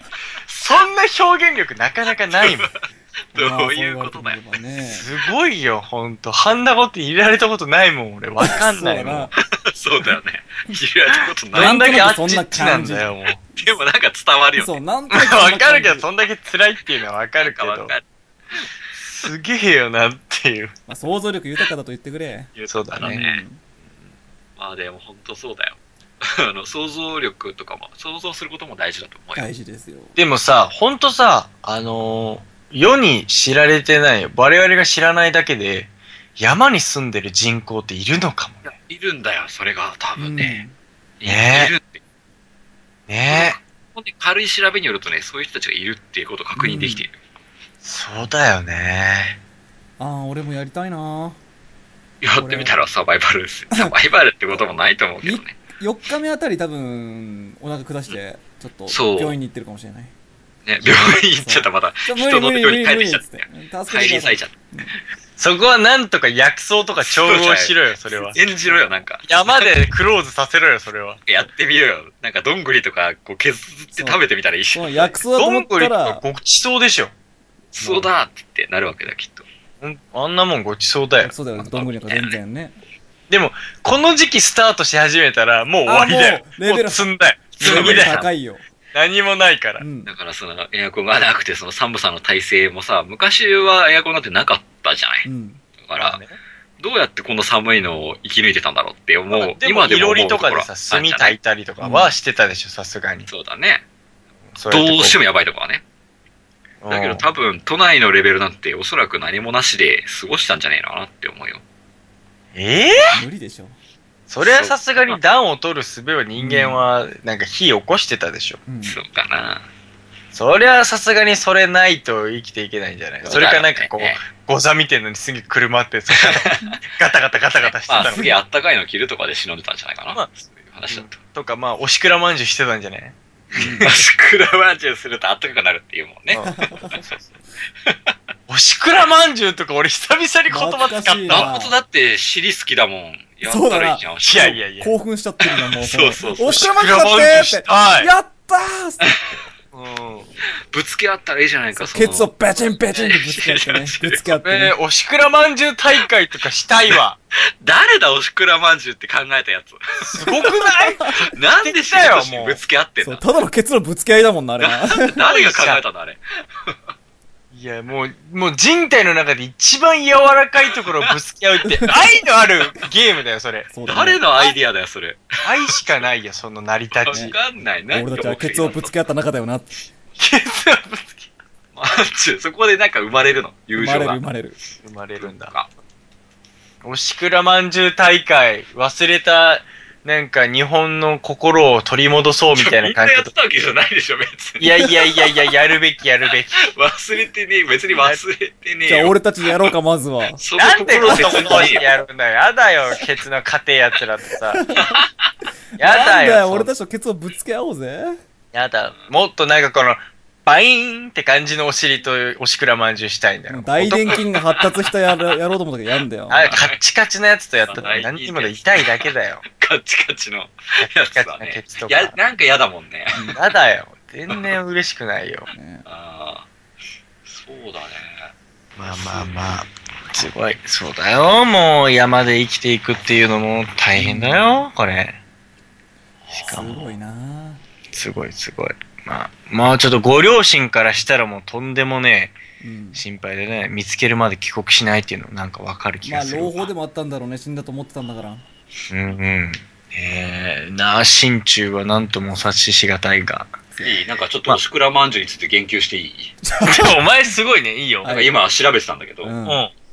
なんか、だん、何の文化だよこれと思って、うんお、なり、おい、おい立ちだよ、その。なんか、まあ結果はわかんないんだけど、うん。考察があるんだけど、はい。とある人の考察でちょっと興味深いのがあって、うんその日本人の文化、建築とかって、その、建築日本人って木を使ってたじゃん。うん。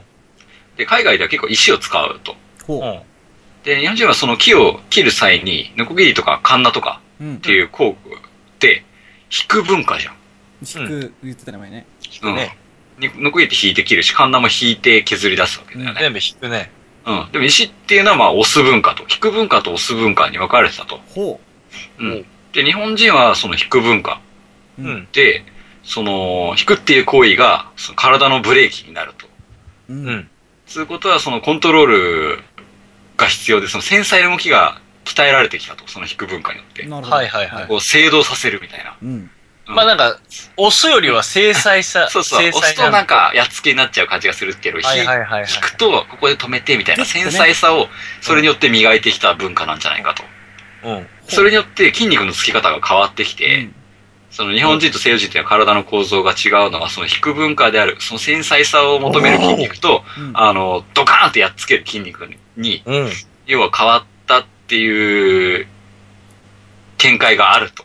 ほう。ああ、なんかわかる気がする。なんか、シュッと締まった筋肉か、うボんーンとはボコって、そうそうそうニュースした筋肉か違うかそもうそうね。そう。だ、なんか、大リーガーみたいな、あの、外側と内側の筋肉。強靭なバ違ッターか、技巧派のピッチャーかみたいな感じでしょ。うはいはいはい。まあ本当そんな感じだね。うんそう。で、その中で、この相撲とかおしくらまんじゅうっていうのは押す文化だと。そうだね。押す行為だと。っていうのは、それまでの、その、日本人が普段、生活の中で必要なのは引く文化だから、うん。それを補完する意味合いで、文化部分に押す文化が、ハマったんじゃないかっていう説だよね。うーん。それによって、バランスを取ってるんじゃないかと。うーん、なるほうど。ん普段引いてばっかりいるから、押すっていうものがなんか面白いみたいな。 うん。あーなあ、そこに面白みを感じたってそこうとそうそう。そうそう。だから文化的な側面に多いんじゃないかと。あ、なるほどね。なんだ、なんだ、押すっていうことも面白いじゃないかみたいな。そんだけぶつけ合ったのが、そう。っていう考察が、ちょっとこれは面白いなと思っシュールだなた。うん。まあ、うん。前段部分だいぶ面白い。後半は、まあ、どうなのかなと思うけど、でも、なわんかかんこないけどね。う、うん。面白い、面白いでも、それは。なるほどね。そういいううんちくを語りながら、うんうんなんか、うまいことおしくらまんじゅうに持ち込みたいな。そうだ ね。それで、この冬やっぱ持ち込めば。っていう文化なんで、だから僕らはそこの部分を補い合おうぜみたいな話になるんだわけね。やばい、犯罪者心理に近づいていってる。近づいてきたね。やばいやばいやばいやばいやばいよ怖いよやばいやばいやばい。これ以上近づく前に今日はこの辺で終わりにしておこうか。はい。ははい。い。ね。面白い。いいね。はい。いや、そうか。いいね。なんか、おしくらまんじゅうみんな。なんか多分、いいね。都内とかの、あそこかしこでおしくらまんじゅうとか始まるような年があってもよくないか。モダンおちくらばんじゅう。